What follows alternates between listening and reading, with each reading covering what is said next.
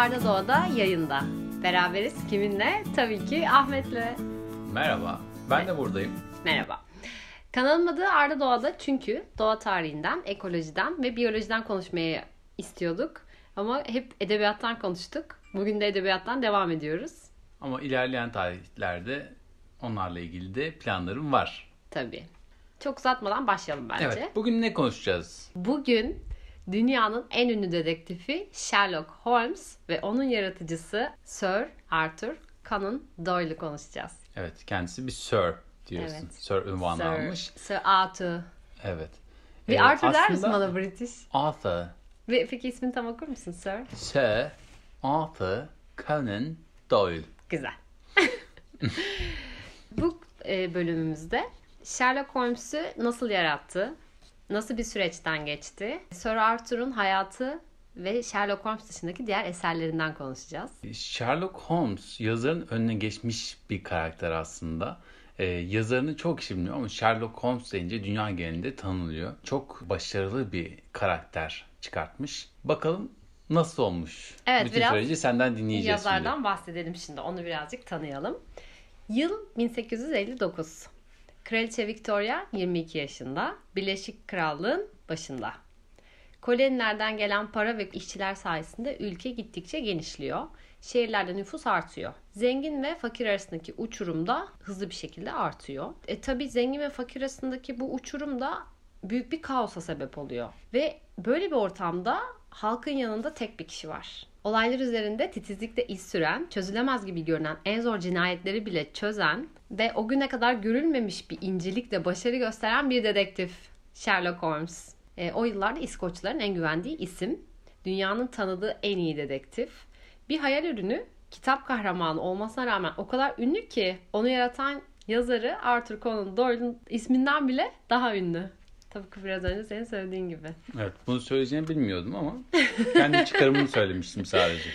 Evet, o Evet. yüzden e, bu programda Arthur Conan Doyle kadar Sherlock Holmes de dinleyeceksiniz. Yazarımız İrlandalı bir ailenin çocuğu olarak Edinburgh'da dünyaya geliyor. Doğduğu mahalle şehir merkezinde olsa bile İskoç Krallığı'nın görkeminden uzak, sıradan bir mahalle. Ama hayranları tarafından o kadar çok ziyaret ediliyor ki turistik mekanlardan biri. Ama turistik olacak hiçbir şey yok mahallenin. Çok sıradan bir mahalle. 1859'da doğuyor yazarımız. Babası kitap çizimleri yapıyor. Davalarda da çizimler yapıyor. Amcası karikatürist. Peri hikayeleriyle ilgili çizimleri var. Büyük babası da karikatürist. Yani aslında aileden gelen bir sanat, sanatçı Çizim yeteneği var. geni var. Evet, 1859 yılında doğdu dedin. E, bu tarihlerde Jules Verne ilk kitaplarını yazıyordu. 1860'larda evet. e, ilk kitaplarını yazmaya başlamıştı Çok Jules Verne. güzel. Hemen ona geliyorum. Annesi de edebiyata çok düşkün ve 14 o kadar edebiyat aşılıyor ki çocuğuna. 14 yaşına geldiğinde Fransızca çok iyi konuşabilir hale geliyor aldığı eğitimle ve yaptığı şey Jules Verne'in kitaplarını orijinal dilinde okumak. 14 yaşında. 14 yaşında Fransızca öğreniyor ve orijinal dilinde Yani 14 yaşında öğrenmiş oluyor Fransızcayı. Evet. İyi seviyede konuşuyor ve kitap okuyabiliyor. Jules Verne'in kitaplarını orijinal dilinde Fransızca okuyor. Ha, yeteneğe bak. Liseye geldiğinde e, Cizvit topluluğunun okuluna kaydoluyor. Evet, Cizvit tarikatı. Cizvit tarikatı. Evet. Onların okulları var.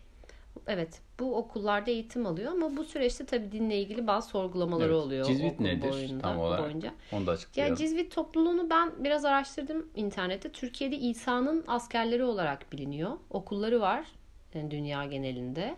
Amaçları misyonerlik, dini yayma, Evet, Hristiyanlığı yaymak istiyorlar. Hristiyanlığı yayma, Katolik mezhebine bağlı. Hmm, biraz katı yani. Vatikan'dan da destek alıyor Evet. maddi olarak. Bu şekilde. Yani çok da uzatmayayım. Yani Hristiyan okullarında okuyor aslında. Teolojik bir okulda eğitim görüyor. Evet lisede. Doğru. Evet. Sonrasında işte Katolik inancına olan güveni azalmaya başlıyor bu lisedeki sorgulamaları esnasında. Ee, başka ne diyebiliriz? Aslında şöyle bir şey, bir detay da var. Liseden mezun olup üniversiteye geçtiğinde artık Hristiyanlığı bırakıyor ve agnostik inanca geçiyor. Liseden mezun olduktan sonra Edinburgh Üniversitesi Tıp Fakültesine gidiyor. Burada göz doktorluğu okuyacak. Üniversitedeki öğretmenleri ve arkadaşlarından etki yarattığı karakterler olduğunu biliyoruz. Tıp okuması ve okuldaki özellikle bir öğretmeniyle ilgili çok önemli detaylar var. Öğretmenin ismi John Bell. Ee, 1892 tarihli bir mektup var ve mektubunda e, öğretmene teşekkür ediyor. Siz olmasaydınız asla Sherlock Holmes olmazdı diye. Ee, Mr. Bell e, öğrencilerin göz bebeği bir öğretmen. İnanılmaz sıra dışı bir öğretmen. Kendisi bir doktor ve aynı zamanda çok detaycı bir karakter.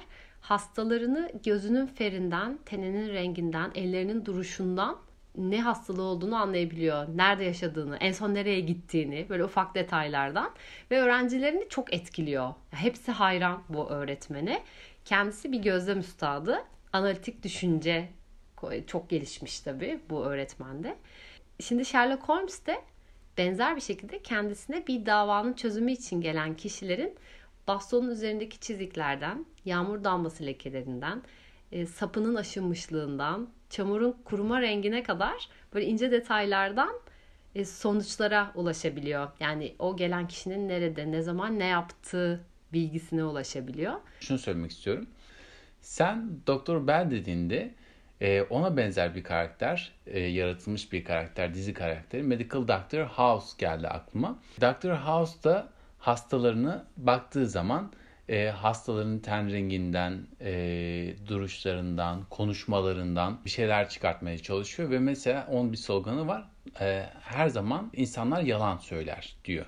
O yüzden hastalara güvenmiyor, kendisi araştırıyor ve en sonunda yeri geliyor hastanın evine giriyor. Evindeki eşyaları kurcalıyor ve hastalığını keşfediyor, buluyor bir şekilde çözüyor. O da güzel bir karakter, güzel bir senaryo yazmışlardı onun için. Güzel. Yani Sherlock Holmes ile ilgili de bir slogan var. Not emotional, be rational. Evet. Hep mantık var diyorsun. Evet. Analitik düşünce. Duygu yok. Tıp fakültesine göz doktoru olmak için gitti. Doktor Bell'den çok etkilendi. Ee, öğretmeninden etkilendiği kadar arkadaşları da var onu etkileyen ve Sherlock Holmes kitabında yer alan arkadaşları da var. Tıp fakültesini bitirdikten sonra çok sürpriz burası ben çok şaşırdım. Bir gemiyle Batı Afrika'ya gidiyor. Ve gemide doktorluk yapıyor. E, tekrar eve döndüğünde Edinburgh'da kalmıyor. Hem şaire gidip kendine bir muayene açıyor. Bir saniye. Ee, bir daha al orayı. Muaye, muayene. evet, klinik diyelim o zaman. Ben onu diyemiyorum ya. Muayenehane. Kısası yok mu muayene? Muayene bir şey yok. Misafir. muayene, muayene ediyor. Muayenehane açıyor. Yani kendine bir klinik açıyor desen daha güzel olur. Ama evet. tabii yıl 1800'lerin sonu 1900'lerin başı. O yüzden orada klinik olmuyor diyorsun. Bu klinik Kendisi bir yani. poliklinik. evet. Tamam. Tam zamanlı bir yazar olarak çalışması da bu döneme tekabül ediyor. Tekabül doğru mu? Doğru. Tabii ki yazarlık hayatı böyle başlamıyor. Aslında 6 yaşında yazdığı yazılar var. Annesi bunları hep saklamış. Bir kaplan ve bir adam hakkında öyküleri var.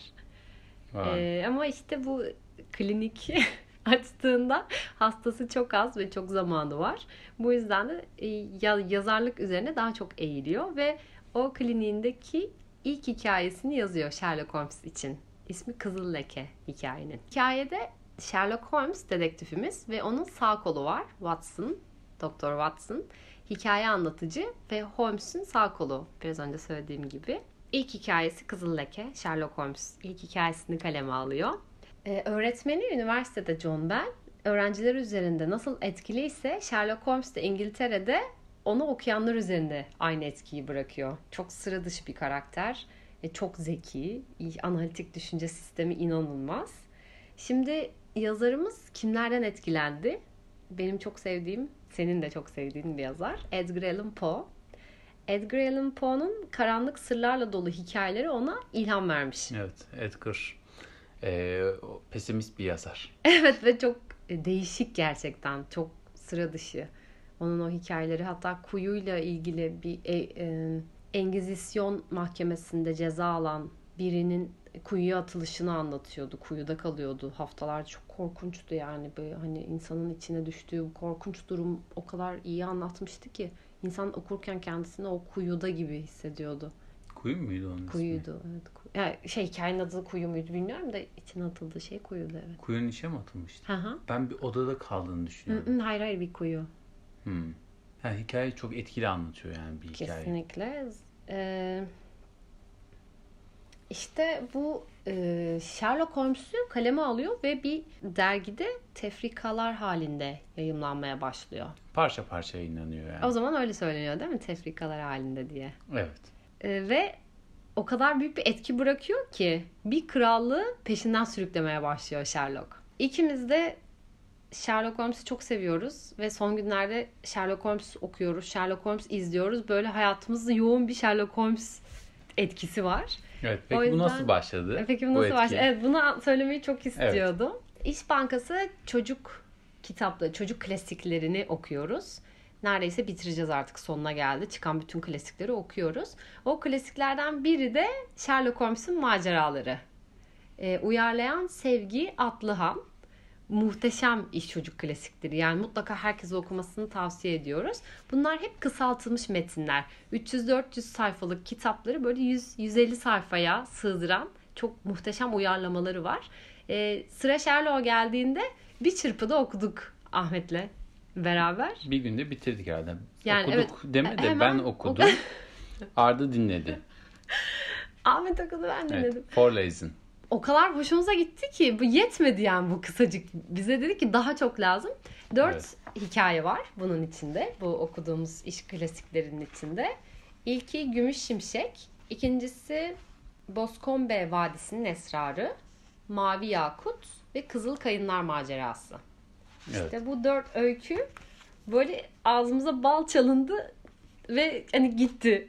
Ondan ve biz sonra böyle dahasını istedik. Arda'yı durduramadık. Arda hemen internetten birkaç Sherlock sipariş vermeliyim diye koşuşturdu. Daha sonra DNR'dan da bir tane Sherlock Holmes'un maceraları kitabını aldık. O da yetmedi.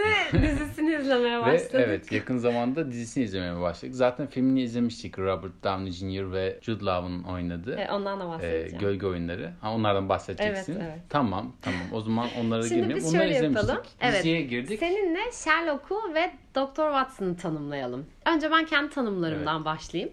E, Ben bir diziyle ilgili bir şey söylemek Tabii. istiyorum bir de. Arda normalde bir film izlerken e, yaklaşık bir 45 dakika içerisinde uyuyor. Bu detayı vermemiz Hiçbir gerekiyor mu şekilde e, film izleyemiyor. Sonuna gelemiyoruz bir filmin. Ne kadar güzel olursa olsun yarısında uyuyor. E, ama 4 saat üst üste e, Sherlock dizisini izledik birlikte. Hatta ben uyuyakaldım. Arda hala izliyordu. Bir an aa dedi öldürüldü dedi. Ne oldu dedim birden. Karakterin biri ölmüş ben uyurken. Uyandım ondan sonra. Evet. Devam edelim bakalım. Devam edelim. Şimdi Sherlock Holmes'un kitaplarından çıkarabildiğimiz detaylara göre ve bana göre Sherlock Cambridge Üniversitesi'nden mezun. Okulu bitirdikten sonra 6 yıl boyunca bir dedektiflik bürosunda çalışıyor.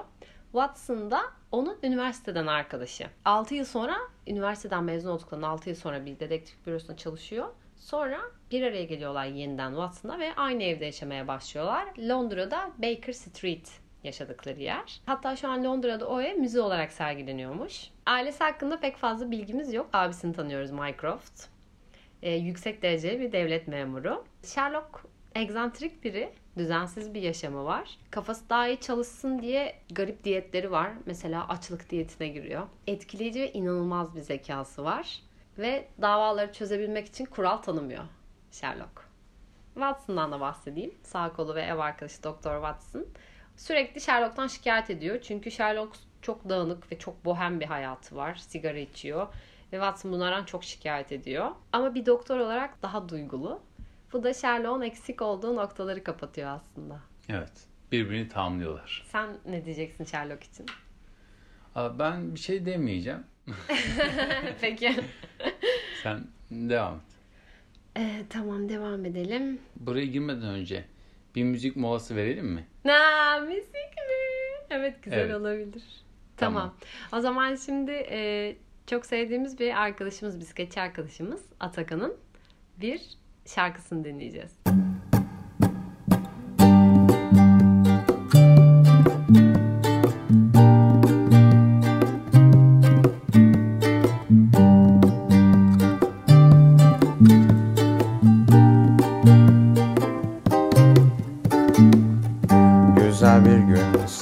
Sabahından Kalkarsın yatağından Bakarsın o camından Dünya durmuş her yer bozulmuş Sıcak kahve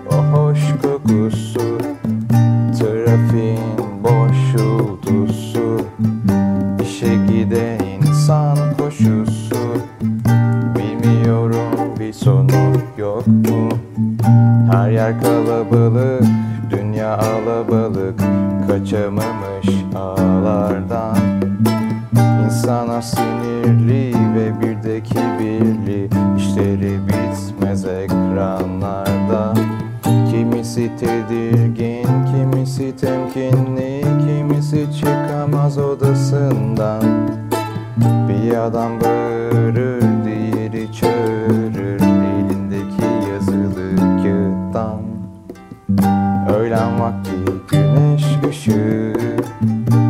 karınlar, dolgun cüzdanlar Kravatlar,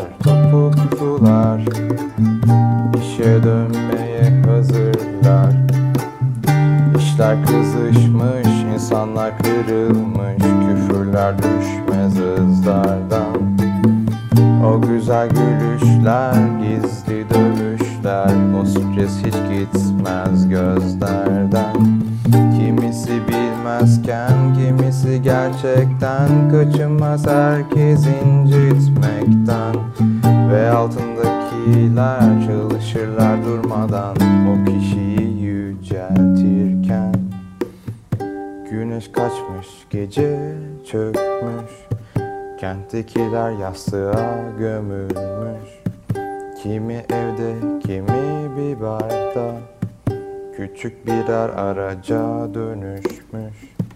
Başa mı döner her gün dünya Başa mı döner her gün aslında. Bizi de sağda bıraksınlar. Parası kadar özgür insanlar. Parası kadar özgür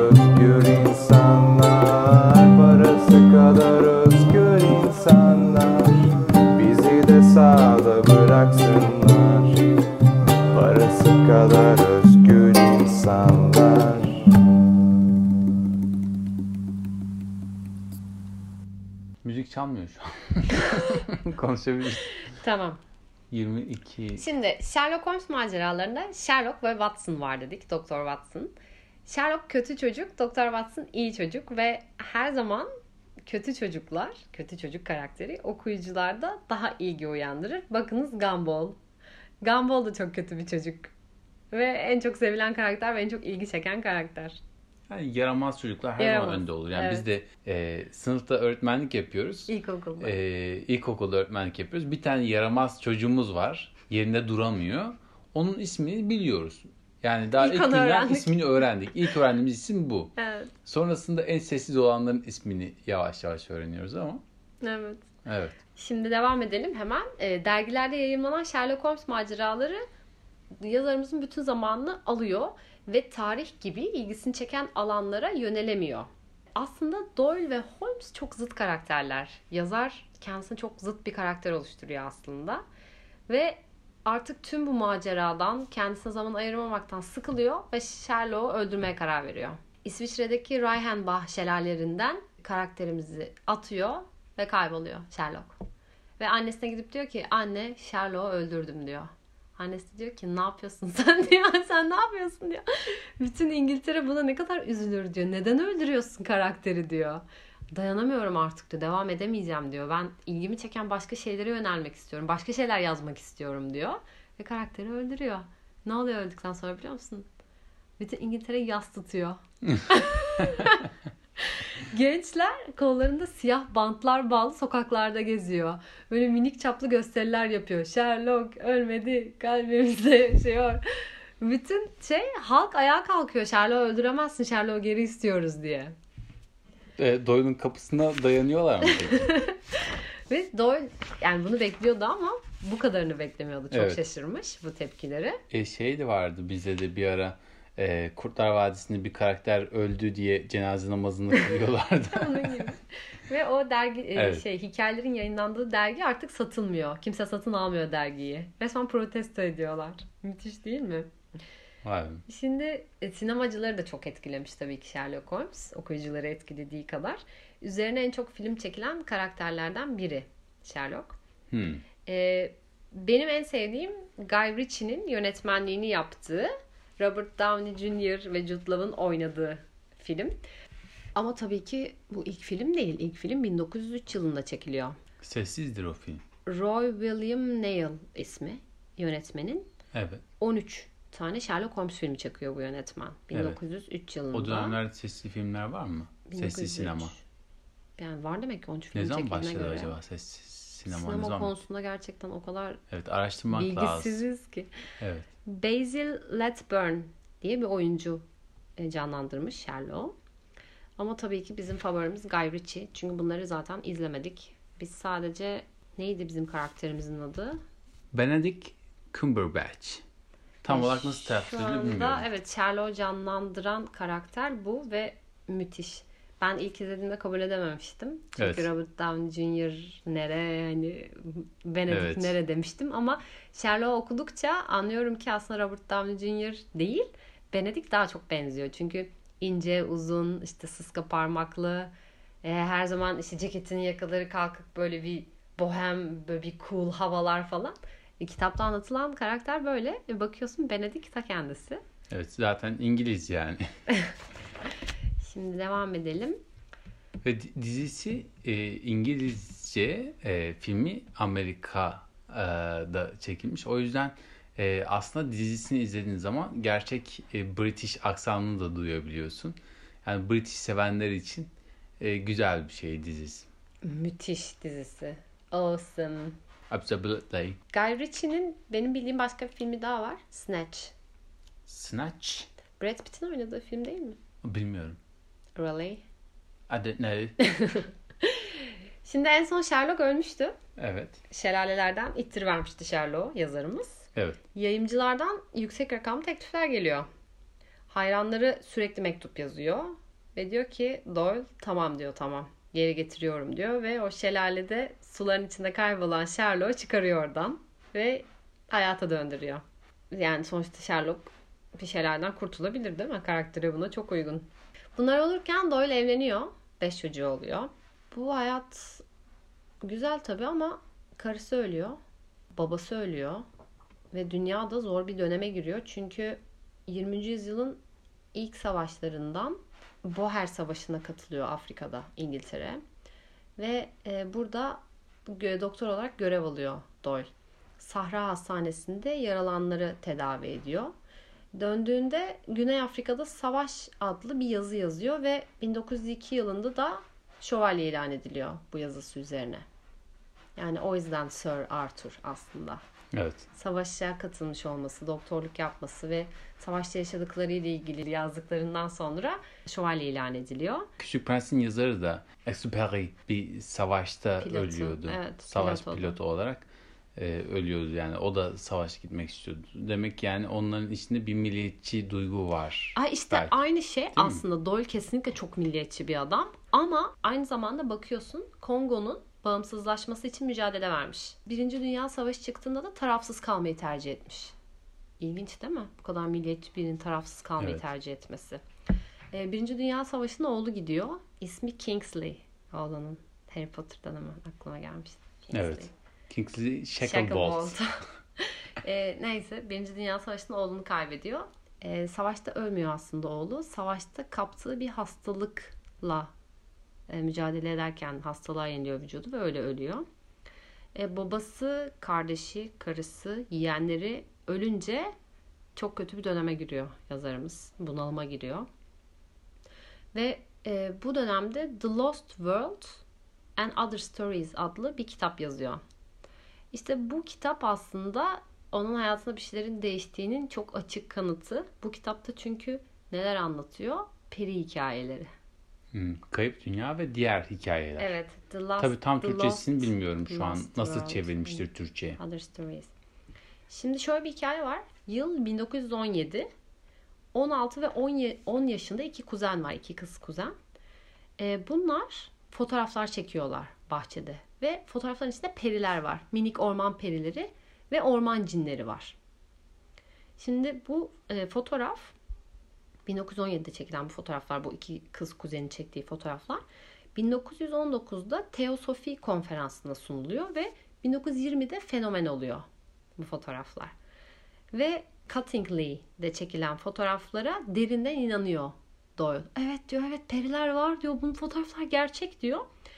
Ve e, Sherlock Holmes hikayelerinin yayınlandığı dergide bu fotoğrafları yayınlıyor Doyle. Bakın diyor görüyor musunuz bu fotoğrafları? Orman perileri işte onlar gerçekten var diyor. Yani gerçekten buna inanıyor. İnanıyor evet tüm kalbiyle buna inanıyor. Evet. Ve hatta e, The Coming of the Fairies adlı bir hikaye yayınlıyor dergide. Perilerin gelişi Vay. adlı bir hikaye. Çünkü o kadar kötü bir dönemde ki yaşama inancını kaybediyor Doyle. Bu kadar kayıp yaşadığı için hayatında. Ve tutunmak istemiyor artık yaşama. Ama bu periler onun için bir yaşama sebebi oluyor. Hayata olan inancını yeniden kazanmaya başlıyor bu perilere olan inancıyla. E, oğlunun ölümünden sonra spiritüel çalışmalar yapmaya başlamış. Hatta o kadar delirmiş ki servetini ve Sherlock Holmes hikayelerinden kazandığı parayı bu spiritüel kuruluşlara, oluşumlara yatırmaya başlamış paralarını. Ama siz çalışmalarınızı devam edin ben sizi maddi olarak desteklerim diye. Değil mi? Hani bu kadar Evet. analitik bir karakter. Bakıyorsun hani çok zeki, asla duygusal değil, gözüyle görmediği hiçbir şey inanmayan bir Sherlock, yaratan bir yazar. Bakıyorsun periler, orman cinleri bunlara inanıyor. Bambaşka bir tarafa ağırlık vermeye başlıyor. Evet. İşte Şaşırtıcı. tam bu dönemde bu perilere inanmaya başladığı dönemde Amerikalı bir illüzyonist var gösteriye geliyor. İsmi Houdini. Onu izleyince onun özel yetenekleri olduğunu ve doğaüstü güçleri olduğunu düşünüyor. Ve hatta aralarında ciddi tartışmalar çıkıyor. Senin doğaüstü yeteneklerin var sen çok özel bir insansın diyor. Diyor ki hayır diyor Doyle diyor. Bak bunlar diyor trik diyor. Numara diyor kandırmaca. insanları göz yanılsaması yapıyorum ben diyor. Bak sana göstereyim bunları. Benim doğaüstü güçlerim falan yok diyor. Hayır hayır diyor. Kesinlikle sen özel bir insansın. Ben buna inanıyorum diyor. Ve bu illüzyonistin bu yaptığı şeylerin numara olduğuna inanmıyor. Kimse onu inandıramıyor. İnanmak istemiyor. İşte bu dönemde yani kazandığı paraları da bu ruhani kuruluşlara yatırıyor tek tek. Yani bütün mal varlığını da bitiriyor bir yandan. Çok Ha, değişik çok ya. üzücü. Ama bu ruh halinde Sherlock Holmes hikayeleri yazmaya devam ediyor. Bu etkisi de bu perilere, bu ruhani, bu spiritüel olayları olan etkisi, inancı da hikayelere yansımaya başlıyor Sherlock Hmm. hikayelerine.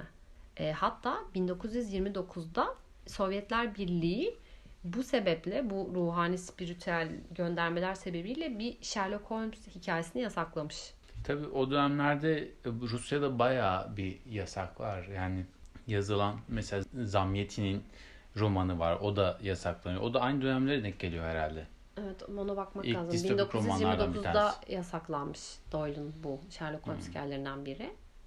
Ona bakabiliriz. Evet haklısın iyi bir soru Evet. bu. Ama bakıyorsun yazar o dönemde çok mutlu. Çünkü diyor ki ben çok acı yaşadım ve yaşadığım acılardan sonra diyor yaşama olan inancımı yeniden kazandım. O yüzden kimse konuşmasın diyor. Konuşmuyor kimse. Programımızın sonuna geldik. Bu programda Sherlock Holmes ve onun yaratıcısı, yazarımız Sir Arthur Conan Doyle'dan ve onun hayatından bahsettik. Şimdi iki önerimiz olacak. Bir izleme önerisi, bir iki yine izleme önerisi. İki izleme önerimiz var. Ee, Biri Kentler ve Gölgeler belgeseli. Ee, Saadet Işıl Aksoy'un anlattığı e, Arthur Conan Doyle'un e, gölgesinin takip edildiği müthiş bir belgesel. YouTube'da bulabilirsiniz. Kentler ve Gölgeler. Edinburgh, Arthur Conan Doyle ismi belgeselin. İkinci önerimiz de Sherlock Holmes'un dizisi. Benedict Cumberbatch Cumberbatch. oynadığı. Her sezonda üçer bölümün olduğu, ikişer sene aralıklarla yayımlanan muhteşem bir dizi. Biz yeni keşfettik ve böyle soluksuz izliyoruz. Evet ben aslında yeni keşfetmedim. Daha önceden keşfetmiştim. Sen o zamanlar izlemek istememiştin. Ben Evet. izlemeni tavsiye etmiştim ama ısrarla izlemedim. Çünkü daha öncesinde Iron Man'i de canlandıran Robert Downey Jr.'ın filmini izlediğin için bu dizi çok gözüne oturmamıştı. Ee, şimdi hoşlanarak izliyoruz. Tavsiye ederiz. E, o zaman burada yayınımızı Bitirelim. sonlandıralım. Tamam o zaman. Kendinize iyi bakın. Görüşmek, Görüşmek, üzere. üzere. Hoşça Hoşça kalın. Anlaşmış gibi olduk.